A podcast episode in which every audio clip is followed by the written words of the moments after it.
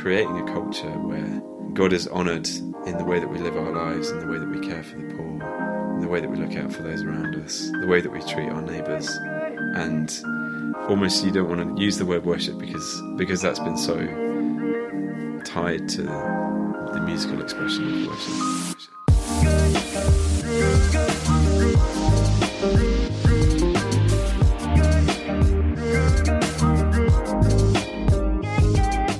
Hello, everyone, and welcome to the Together podcast, a conversation about faith, justice, and how to change the world. I'm Dan, and today I'm joined by Chris and Emma. How are you doing, guys? Yeah, doing well, thanks. Great, thank you. So, today's episode is all about worship. We'll be hearing from songwriter, worship leader, and event director of David's Tent, Rich DiCastiglione. He shares some really interesting thoughts on what worship means for us today. Things like are today's churches really practicing true worship? What do we mean when we say worship is a lifestyle? That's a statement that gets thrown around quite a lot. What does it actually mean? And how does that tie into how we pursue justice?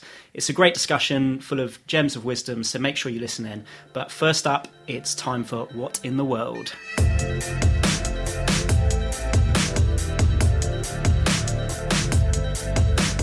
Okay, it's time for What in the World, where we discuss some of the big talking points from recent news stories. Emma, what are we talking about today? Okay, so you may have noticed that for around the past month, people have been turning their profile pictures blue on social media. Have you seen it? Including Yes. Yep, including me. Um, so the reason behind this is to show solidarity with people being affected by the crisis in Sudan. There have been months of protests and civil unrest, which reports say have unfortunately led to around 100 people killed and many more injured. There is very little information getting out at the moment, which is why people are using the blue profile pictures to spread awareness. Now, this is obviously a very difficult and a tragic situation, and it's really hard to know what we can do to help. So, I guess my question would be Do you think that turning your profile blue is enough, or is it just people hopping on a bandwagon like me? Yeah. well, I guess it, it's working in a way. Like we're talking about it, and I think um, it's funny because when it's when it first like popped up when I first noticed it, it was like I people were saying, "Oh, the media are not talking about this. This is disgusting, whatever." And then I was just immediately like, "Why are they not talking about this? I'm outraged for what they Do you know what I mean?" And then actually, someone pointed out that there was this news story that had like released like a week before, and I was like, "Oh." How did I completely miss that? and uh, I think it kind of like points to the fact that I mean, so obviously you know social media is so big now, and at this point, I almost feel like if it's not on your timeline, you don't you don't even realize. Do you know what I mean? You don't know what's going on mm. if it's not on the timeline. What do you two think about that? Do you feel like I don't know? Are, are we still are we too stuck in our bubbles of social media? Yeah, I think maybe. I think we've spoken about the Notre Dame Cathedral situation Yeah. before, and people got outraged about that, and you know perhaps rightly so. But also because we live so much in social media nowadays, people knew everyone was talking about it because they were talking about it on social media, mm. and so we consume everything through this lens of what's on our news feeds and if something is over prioritized on our news feeds and overemphasized on our news feeds we feel like the whole world is out of balance hmm. when actually we're just in a bit of a bubble of the people we follow. And so we follow a lot of Europeans who can travel to France and so have seen the Notre Dame and then therefore it's kind of built up hmm. an affinity with them. And so that's why they're posting about it whereas they're not posting about some of the other stuff because it has not as much relevance to them but we kind of build this whole thing of oh it's an outrage because everyone's talking about it mm. but it's only one group of people do you see what i mean Yeah. I don't know about you guys, but did any of you see it on the front page of any newspapers? You know, like you see the daily newspapers at the station. Did I you don't think see I have. no i don't think so I, I can't. Yeah, honestly, I don't think I can say that. So then I think that's probably in my head. I think that's maybe what people are getting at in terms of like this is a huge crisis. This is mm. a big thing. Like we were just saying, there's been around 100 people killed, many more injured. We don't know that many details mm. about it. And what we do know is mainly through social media and through people sharing stuff. And maybe that's come from the few news articles that have been shared. But when there's something like this going on in our world should we actually know more about it than what we do? Mm. Which i think is probably why people are saying that on social media that it's kind of not getting out. But yeah, when I because I, first heard about it on social media, Yeah, so it's kind of funny because we're like, oh, it's a social media bubble, and we just we're we're in our vacuum and we think the world's out of balance. But actually, I guess we wouldn't know about it if it mm-hmm. wasn't for social media because I haven't seen it on any front Yeah. I didn't know that it was a big issue. But then my kind of slight annoyance, I guess, with the whole social media thing at the time was that I was seeing loads of people posting about it on their Instagram stories. Yeah. And I kind of thought, what that does nothing because your Instagram story is actually only seen by people who follow you. Mm. You're in, it's not like it's a main post on your Instagram feed or a Twitter post or a Twitter post, a tweet. What's So- that Twitter thing called?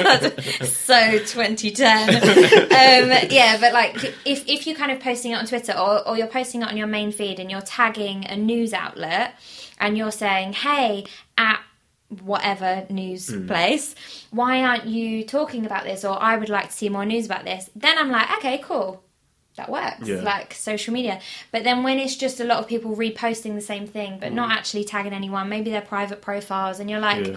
so what, what do? are Yeah. you doing? And I think sometimes now we get this thing of like, if we share something or post something on our Instagram story, we've done our bit. Yeah. And it's like, oh, no, So it do you- needs to be beyond. Do you think people like clout chase through injustice?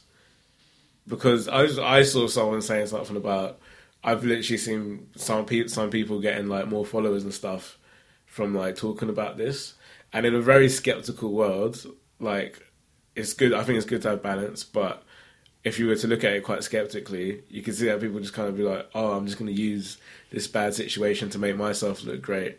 Mm-hmm. I don't know if that's I don't know if that's the reality, but if that is like what anyone's doing, that's gross, right? Yeah, well, I think it's social media kind of breeds that thing of like you you have to be relevant to be seen. And if you're not talking about what's relevant then you're invisible mm. online. And i think sometimes people will take these kind of issues that are happening very real issues in our world and use it as a way to like remain relevant or mm. remain in the know but it's not actually doing mm. anything. Which kind of leads me back to why I then decided to do the turning blue. So, because I was like having a little bit of a moan on my Instagram story, saying, like, hey guys, if we are going to be talking about this on our Instagram stories, let's tag all of the news outlets. So then I started tagging them. But then I saw that people were turning their social profiles blue. And I actually was like, that's a really cool idea because imagine if everyone on Instagram turned their profiles blue how can the news ignore that? Like, mm. how could that not be something that needs to be talked about? So I mm. thought maybe that could kind of get the story out a little bit more. But I don't know. What do you guys think about turning the profile blue? Do you think it's solidarity, or do you think it's like a lazy way to appear as someone who cares? I would not take offence. Just interested. No, I think I think it's good. I think the broader concept of using your platform and your social media to bring awareness to it is is the real focal point. And I think sometimes personally, if we're talking specifically about social media and profile pictures, profile pictures change so much, and there's lots of different causes that sometimes we are, we do become even a bit oblivious to that. And so the question would be, how do we use our own social media profiles to do it in a way that grabs people's attention? um, and actually makes them stop and think rather than oh they're just supporting some cause or Yeah. what have you. We ourselves are kind of media companies now because we have the platform, we have the social media, we have the blog, we can create a video and put it on YouTube. And so yes, our audiences are smaller than BBC and uh, all the others, but at the same time. What is it that we can do? And I think there was a few, you know, when you did the stories where you were tagging people, that caught my attention because you don't do many stories where it's you to the camera. And I was like, oh, Emma's got something to say. And somebody else did a Instagram live type thing, and they don't usually do an Instagram live. So it came up in my mm. notifications, and it was like, this person's doing Instagram live. I was like, oh, really? That's strange. Looked at it, and they were talking about it. Mm. And so changing the profiles is, I think, a good thing. But then how do we grab people's attention and act mm. like media companies and say, we've got this platform, we've got this audience in front of us, let's be innovative and think about how we can really grab attention and Yeah. spread the word? I think that's a really good point because, like you said just before, Emma, like people kind of sometimes see social media as this is my thing, this is like I'm trying to get my influence up or whatever. But if you uh, think about it like the way Dan is saying, almost like we're media, we're all media companies. Media companies don't work in silo. So actually, why don't you use a network of people to start something? And that's what we've seen happen with things like uh, Black Lives Matter and the Me Too movement. You've seen people actually not just do it just because I'm I'm going to be the one person standing on my soapbox, but actually saying let's get together, everyone. Um, it's interesting because I think in doing that as well, like I don't know about you guys, but for me, I'm a lot more intentional about what my what my feed looks like in the sense that because at the same time it's great, it's really important to talk about these things but you know we've talked a bit about like ethical fatigue and stuff in the past and sometimes I'll just like look down my profile and it's just like this tragedy this tragedy this tragedy this tragedy. And while I think it's important to spread awareness I think it's also like it's good to balance that out with like what the fullness of life is. Because I think if we in one sense if we try to just like tell everyone this is the one thing you have to focus on with your life everyone's gonna like just lose it. They're gonna you know I mean? It'll be it'll become too much become too heavy. So in a weird way how social media works I think it's good in the sense that you can see that oh there's this crisis happening and then see a little stupid cat video. Do you know what I mean? And it's like I think you need that full spectrum of life because even as Christians as well we can't just rely on our on our anger. We have to be able to take that to God and mm. get refueled from that. And I believe like God can refuel us through different means, not just necessarily. I think prayer and Bible worship is that of course really good, but even things like like funny videos, comedy, whatever. I think it's a good way that God can kind of keep you keep the joy in your life while you're working this stuff out. Mm-hmm. Yeah. Yeah, I totally agree. I think with this particular kind of issue, there was because of the thing of like the silence of the press or whatever it was that kind of everyone was saying that they had a problem with. I think that is where this situation is slightly different mm. to your normal, um, I guess, like the the crises that we see around the world mm. in general that often do get quite a lot of mm. press. So then I think this was an opportunity for the citizen journalists to rise up and for mm-hmm. us to all use our social media to make an impact. And interestingly, I actually got a message off the back of one of my Instagram stories um, from someone who works so she's a journalist she works for a well-known newspaper and she said yeah in these kind of situations citizen journalism is the only way the power of the people need to outpower the press and w- to talk about things and to be relentless in talking about it and doing things like turning profiles blue and sharing every single article that we can find. Um, but yeah, this person said that they they had actually tried to get things published and they weren't getting published and she didn't know who was stopping it in at what level of seniority in the organization that she's a part of but she was saying yeah it's a real thing it's hmm. the the news is not getting out the way that it should hmm. be so i think yeah in this situation i think social media did have a role to play hmm. It's mad, isn't it, when you hear that actually it's a real thing? It's not just paranoia. yeah But people who are working at these newspapers and writing stories are finding that some people are being selective over what is what is being produced. It's scary. It's Yeah. crazy, and then you just get distracted by just like random news that no one cares about. Like, Yeah. Uh, Meghan Markle got a haircut or something. You know, what I mean? it's like okay, thanks. Yeah, that makes Yeah. it. That makes it brilliant. exactly So I guess I guess what we're saying is profiles are great, but we all own a media platform, and being innovative, being citizen journalists, um, and trying to be vocal about these things is sometimes the only way that they can get traction. I think interestingly, like, have you guys seen much um, reporting in the news since all of the social media like fuss? Because I I don't think I've seen more of it because of everything on social media Yeah. it doesn't seem that the mainstream press are responding to it, and that goes to your point of saying, well, it's either us or nobody. Yeah. I, in all honesty, I've not actually been watching the news that much lately. Mm. I've kind of just been, I've been going online, but not watching news on TV. Yeah. Just because I think at the moment it's just been so dominated by politics and Yeah. Brexit and stuff. But, um, so yeah, that's, I mean, that's even interesting in itself, isn't it? That I'm just like, even knowing, even knowing what everyone is saying, that there needs to be more prevalent in the press. I'm still not really looking towards the press anyway. Yeah. One frustrating thing that I saw was that actually it was like a bit negative about the social media kind Oh, of really? response, and it was like, oh, it's so annoying. Like, pick the one bad story, but it was that. I don't know if you guys would have seen it, but it was um, some Instagram profile that kind of just came out of nowhere, and it was like meals for Sudan, and if you had like reposted it or followed it, every follow they would be able to provide a meal for a family Okay, that is yeah. in need or something like that, but it was completely fake.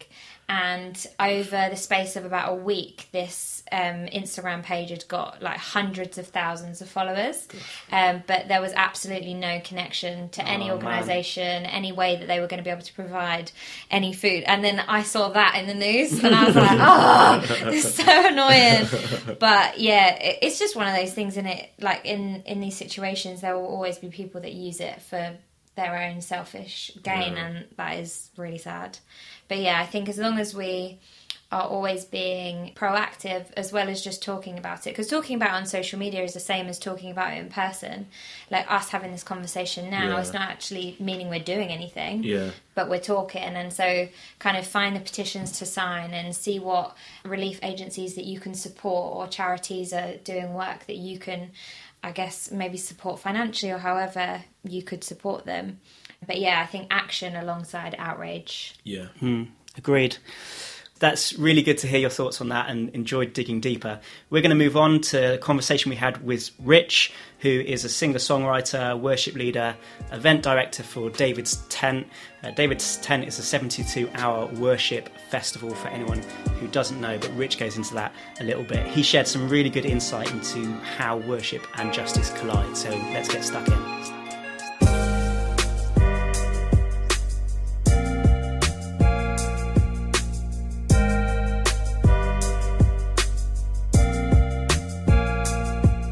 Yeah, my name's Rich. I'm the UK director for David's Tent, and every year we organise a three day non stop worship festival in the Sussex countryside. So I do that for a living. I'm a dad of three kids, I'm a worship leader and a songwriter, and trying to work out what it means to follow Jesus in the middle of all that.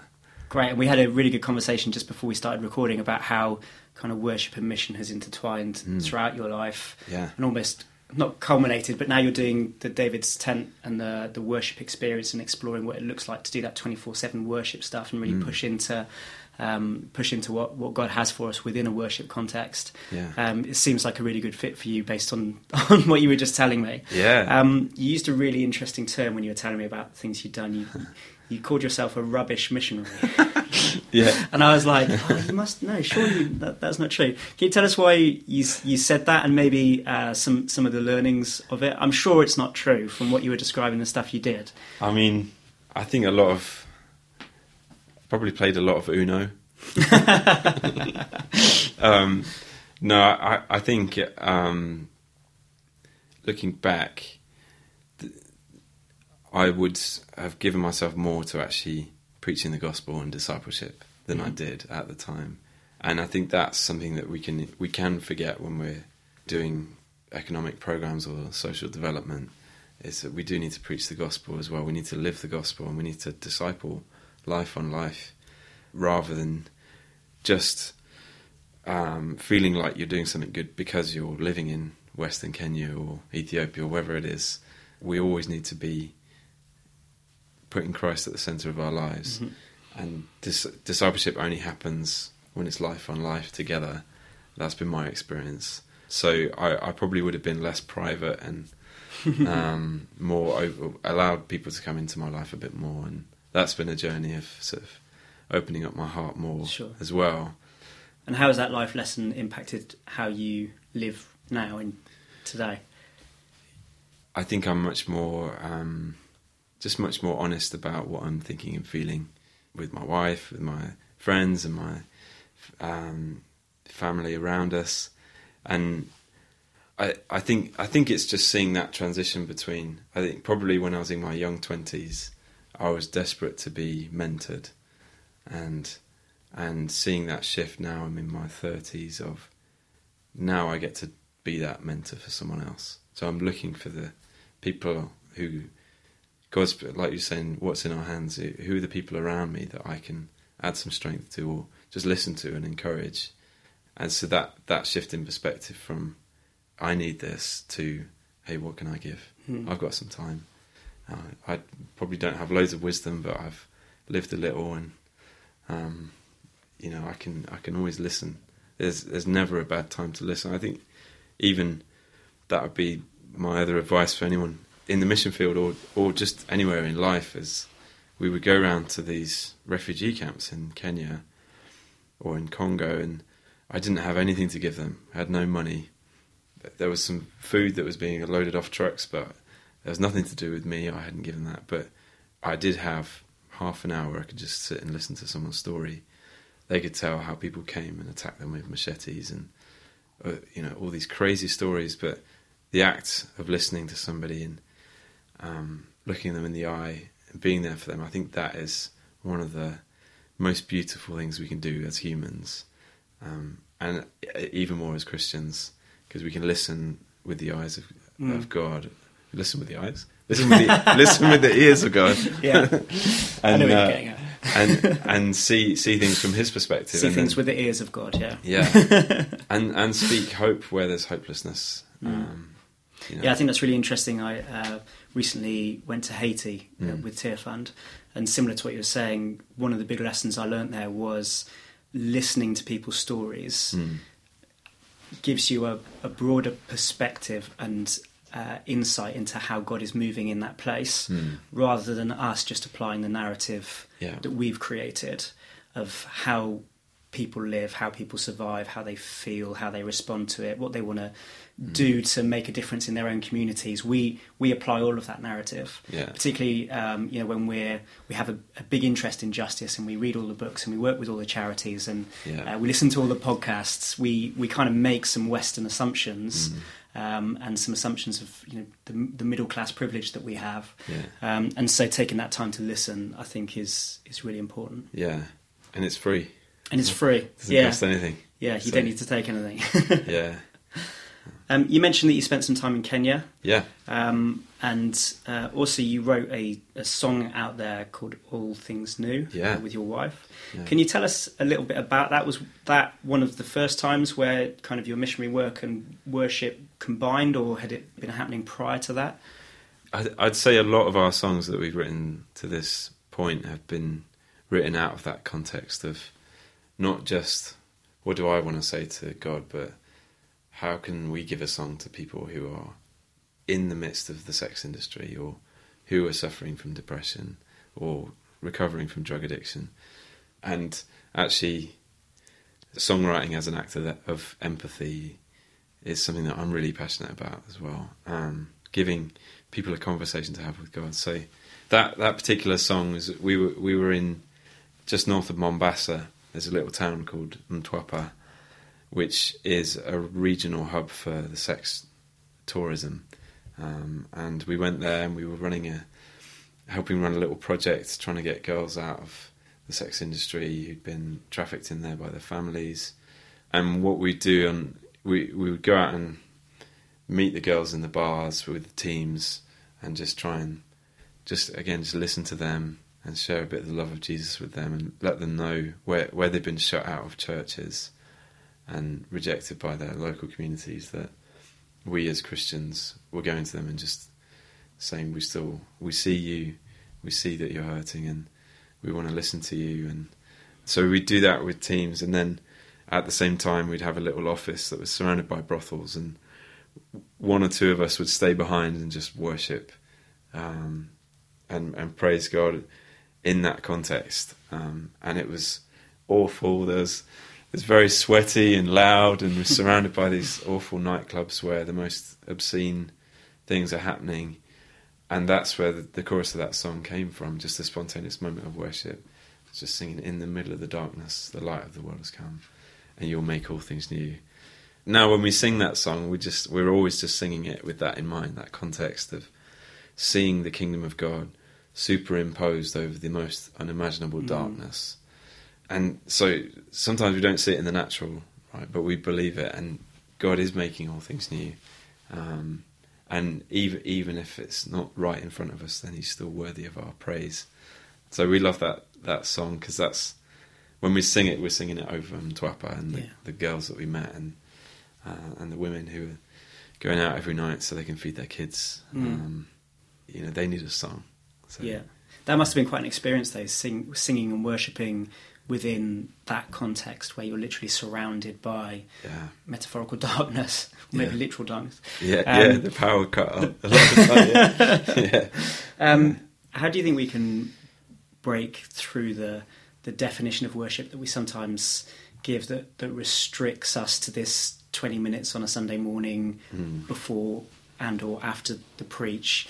Uh, I'm just struck by you describing that environment in Kenya. Yeah. Um, is essentially we're doing the same action. There's music, there's singing, there's worship, but um, I think sometimes when we when we talk about living a, a life of worship Yeah. beyond the the pre-existing kind of definition or sometimes the, the box that we've built for worship. Yeah. Uh, how how do you think we can continue to remind ourselves to do that? Yeah, that's a, that's a big it's a big question. um, I think there's so much about. I actually think f- for me, the picture that God's been speaking to me about a, a lot of this stuff is is the difference between manna and fruit, and when we think of worship as three songs that we sing on a Sunday morning, and that sort of encounter moment, that to me is a bit like manna, where we're just once a week, you know, opening our mouths to the sky and waiting for God to drop something on us. Whereas actually, the encouragement of the New Testament is that we would bear fruit, and fruit is grown slowly over time, and it nourishes people around you. It carries the seeds to reproduce itself, um, and it isn't grown in isolation. And all of those images for me are it's about worship, but I almost don't want to use the word worship. is just about that relationship with God to help us break out of that box that you're talking about. That worship is sung, sung praise, but actually our whole lives are supposed to be lived in communion with God and in conversation with Him and with those around us. And how can we not have a conversation with God and not give Him glory because He's so worthy? And when we face up to the reality of who He is, we can't help but give Him praise. So it is. It, it has to encompass all of our lives, and we have to to look beyond worship as these climactic encounters and look at it as our hearts are a garden to bear fruit, not just for ourselves but for the people around us as, as well. And and and then it becomes about cultivating a lifestyle and cultivating community and friendships and um, and creating a culture where we God is honoured in in the way that we live our lives, in the way that we care for the poor, in the way that we look out for those around us, the way that we treat our neighbours. Almost, you don't want to use the word worship because because that's been so um, tied to the musical expression of worship, Mhm. um, which I do think is a helpful and biblical. Mhm. You know, it's a uniting thing. It, it brings voices together in a way that we don't otherwise. You know, singing is uh, to speaking what walking is to dancing and all of those things of like singing involves our whole bodies and a, whole expression. Um, but the bible's very clear that if we're just doing that and not doing the rest of it then god doesn't god hates it. Yeah, so yeah, uh, absolutely. it's got to be more. I completely agree with that, and we uh, we talk a lot about how um, our day to day lives can be uh, lived in a- in a way of um, worshipping through actions. Mm. And so we obviously talk a lot about creation care, Yeah. um, and a- about how worshiping and praising God is um, is linked to being good stewards of what He's given us. Mm. Um, is linked to, as you say, how we uh, look out for others and help others. yeah I think even even for people who know that and talk about that, there are occasions when you kind of forget and you, you do you know you say the word worship and you instantly think worship album or Yeah. worship set or Yeah. um, sim- similar concepts rather than keeping it kind of a, a broad broader Yeah. definition. Just interestingly, what does that mean for David's tent? So you, you mentioned David's tent, this event that happens um, August Bank Holiday, is it? 23rd to the 26th 23rd to the 26th. Um, 72 hours of continuous worship. Yeah. So in, in light of what we've we've just shared Yeah. um, about our conception of worship on a Sunday morning, Mm. why is David's tent different, and what might that open us up to? Yeah.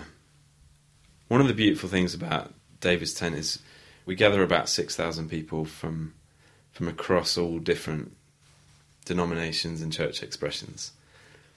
And in that, we're not uniting around a shared doctrine or particular strand of theology, but we're, we're really just uniting around Jesus and adoring Him with all the different voices from you know, Anglican churches to charismatic churches to Catholic churches and everything in between, all uniting around we agree that God is worthy of 72 hours of us just pouring our hearts out to Him, enjoying Him, enjoying us. So there's a, a sense of unity in that space that that's been a, an amazing gift that we've seen just grow over the last seven eight years that that we've been putting the event on. I'd say another key thing that that is perhaps different, or, or although it, I feel like the temperature of the way that we worship together corporately is is rising in the UK, but I would say there's an expression of extravagant worship and passion at David's Tent that I've not seen anywhere else in the world that I've been. Why do you think that is? I think it's it's been a, a case of returning. I mean, we've, we've all been told, haven't we, that to be British is to be reserved and stiff upper lipped and you know slow to express emotion. But actually, I believe that underneath all of that lie is this lion-hearted warrior cry that's within all of us, you know, here in Britain.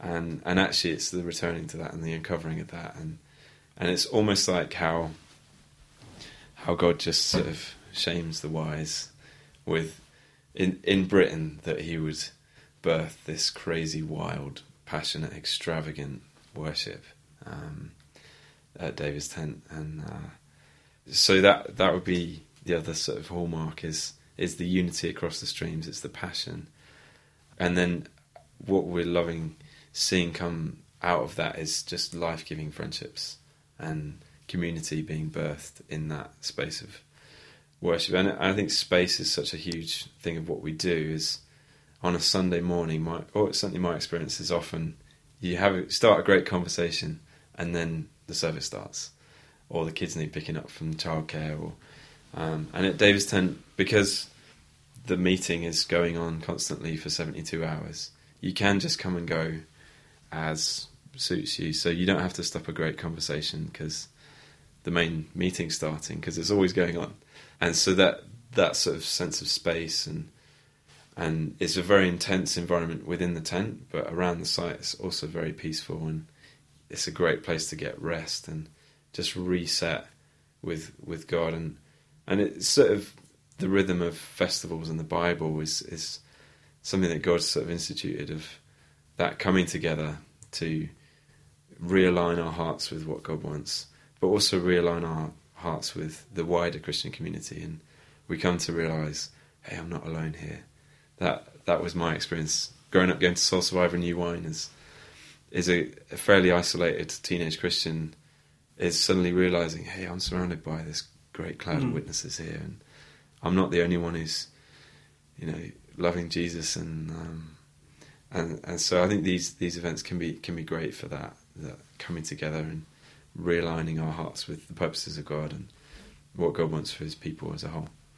And what's your hope for people after the seventy-two hours when they when they go home and they've had this this moment of prolonged encounter with God? And like Yeah. like you were saying earlier, you know, it's it's more about us slowing down to notice God's presence. Yeah. It's always there. But what's your hope for them after the seventy-two hours? I think our, our hope is that everyone will go back to their local church communities and take that same passion, same value for unity and valuing others' perspectives, and they'd worship their faces off on the front row and and be a fire in their community that recognizes that God is real, He's among us, and that we take that we would cultivate that garden and not just wait for the next year's manna or tomorrow's manna that that it would be an ongoing cultivation of that relationship with God and, and with each other Um, How, how do you think people in churches do that then? Because you uh, suggested, and I, agree with this, that Mm. yeah, sometimes you find in that corporate setting on a Sunday morning,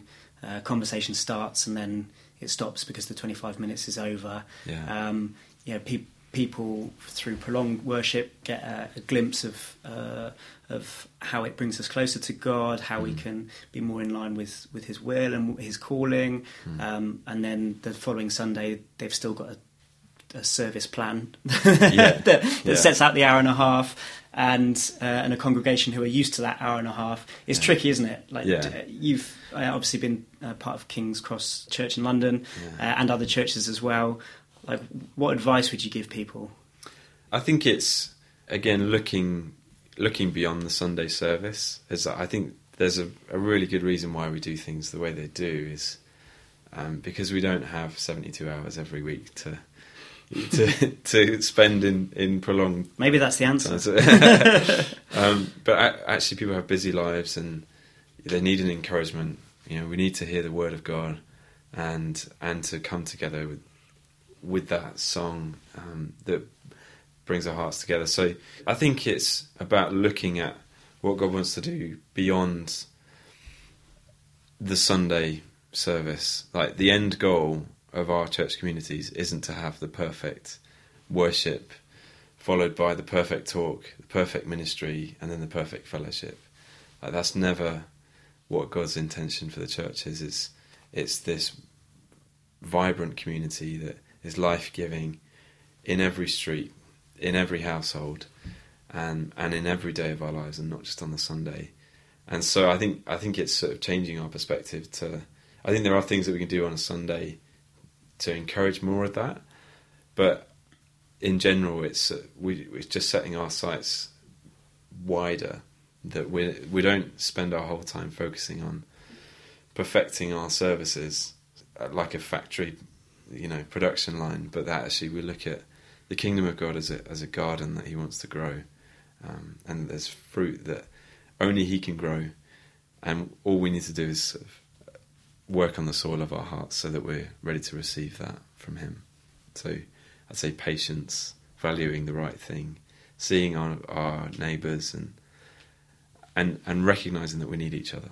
It's- And you mentioned uh, earlier when you were talking about your songwriting approach, Mm. um, it's built heavily on empathy Mm. and writing songs um, that were really relevant to people who are going through particular situations. Mm. Um, do you do you feel like that's something the church is good at generally? Did you notice that was missing, and so you felt like it was important for you to step into that area? I don't know if it's been that intentional, but I, I think we could always do more of it. And I'll always encourage songwriters and worship leaders to to look beyond their own need to express something. And corporate worship was all, always about a corporate expression, and rather than an individual artist's expression. And so songwriting is a huge part of that because if we don't have songs that we can sing together, then we we don't have anything to sing. so um, it's something that I'm I'm trying to get better at myself, and I'll always encourage people to do this. don't don't just write the song because you're a tortured artist with a broken heart, but actually you write a song for somebody who who can't have kids in your church. Write a song for somebody whose brothers just committed suicide. Like they need a song, they need hope, and um, I, I feel like that's a real, a much more. Um,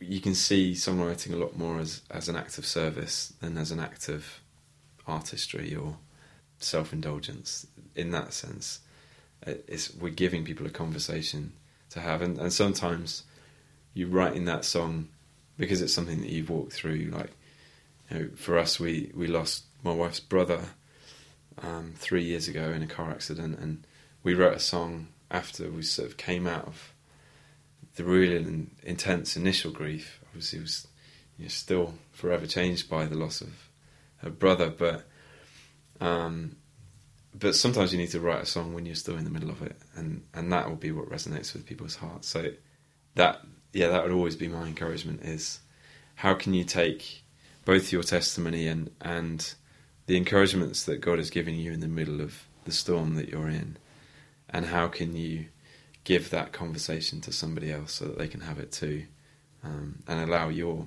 testimony to be someone's breakthrough. Mm, that's really good. You- You mentioned in there about the need for an- awareness of worship being inclusive, so for the congregation rather than for the the individual performing or, or worshipping. In your experience at David's tent, how's that kind of tension been? Because obviously you have the the worship industry, for want of a better word, Yeah. um, and then the heart of what David's tent is about in introducing people to worship. Yeah. Have you found that difficult as an event director?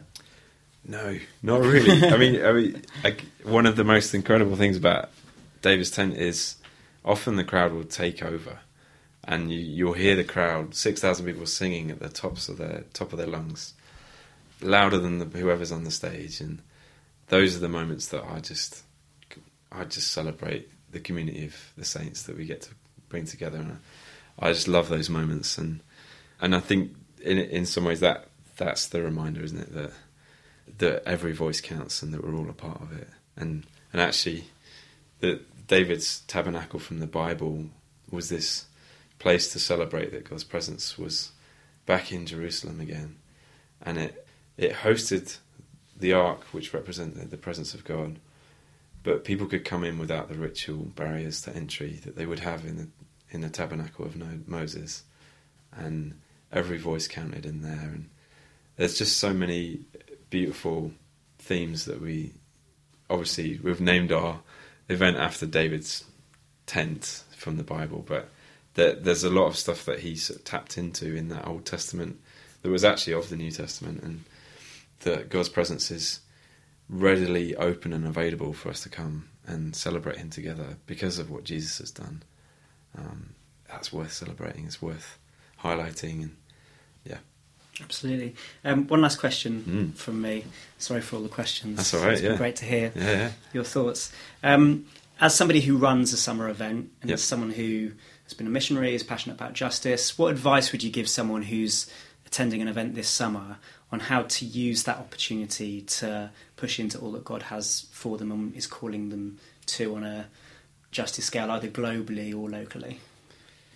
I would challenge everybody to to go to that seminar that you're not looking forward to because you know it's going to challenge you.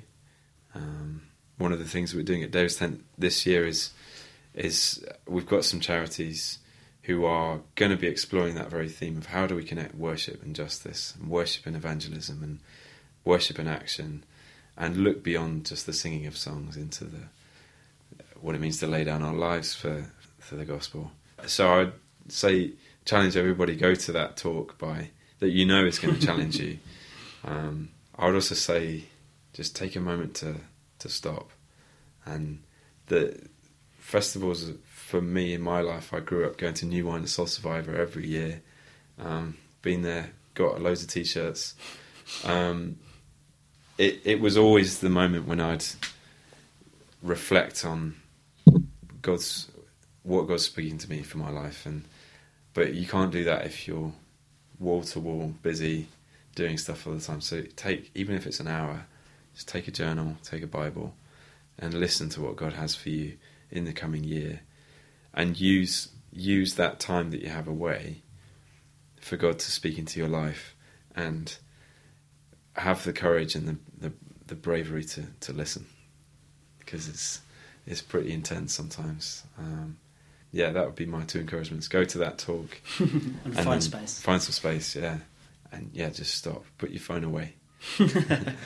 um, get get a paper Bible rather than an app, and uh, and yeah, listen to what he has to say.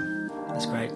Thanks so much for joining us, Rich. For anyone who wants to find out more about David's tent, www.davistent.net. brilliant. Hope it goes really well for you this summer. Thanks.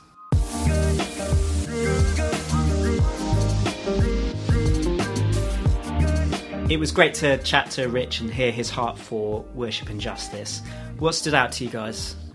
Yeah, I loved what he said about how songwriting can be an act of empathy and service to those who are living in poverty. I've actually never thought about it like that before, but how songwriting can be a way of um, sharing people's stories and I guess giving people a song to sing themselves. So not just the songs of everything's great all the time, but actually the the real hardship that we go through and the clinging to God and um, yeah, being able to put that into a song to know that someone else may sing that is it's really powerful.